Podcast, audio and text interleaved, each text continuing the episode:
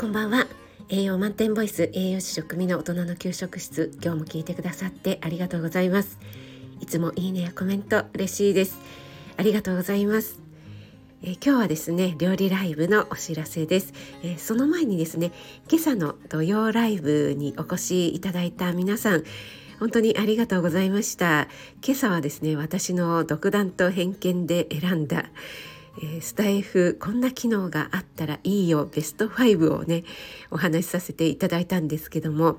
皆さんからいろいろねご意見とかこんなのもあったらいいですよねっていうようなねコメントをたくさんいただいて、えー、とてもね楽しかったです。あとですね私実際にある機能なのにないものとばっかり思っていた機能もあったりしてそれをねコメントでお知らせしてくださったりとかしていや本当にありがたいですよね。自分の放送回数っていうのがね何回放送したのかっていうのが、えー、ずっと分からなくて私自分でね検索してたんですけどもエレーヌさんがコメントでですねこういうふうにやると見れますよって教えてくださって、えー、やったらね見れました。本当にねありがとうございました。助かりました。いや嬉しいですね本当に。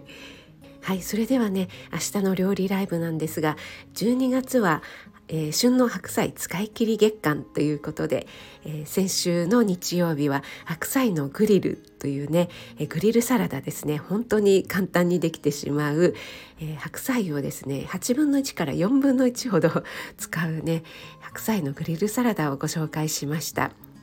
明日はですね白菜を使ったお味噌汁を作るんですけどもこれがですね普通のお味噌汁ではないんですねちょっとね一工夫いやこれはちょっとずるいよっていうようなね ちょっとした工夫をしてあるお味噌汁ですのでよかったらねご参加いただければと思います。いつものように朝8時午前8時から開催します。料理好きの方もそうでない方もご参加いただけると嬉しいです。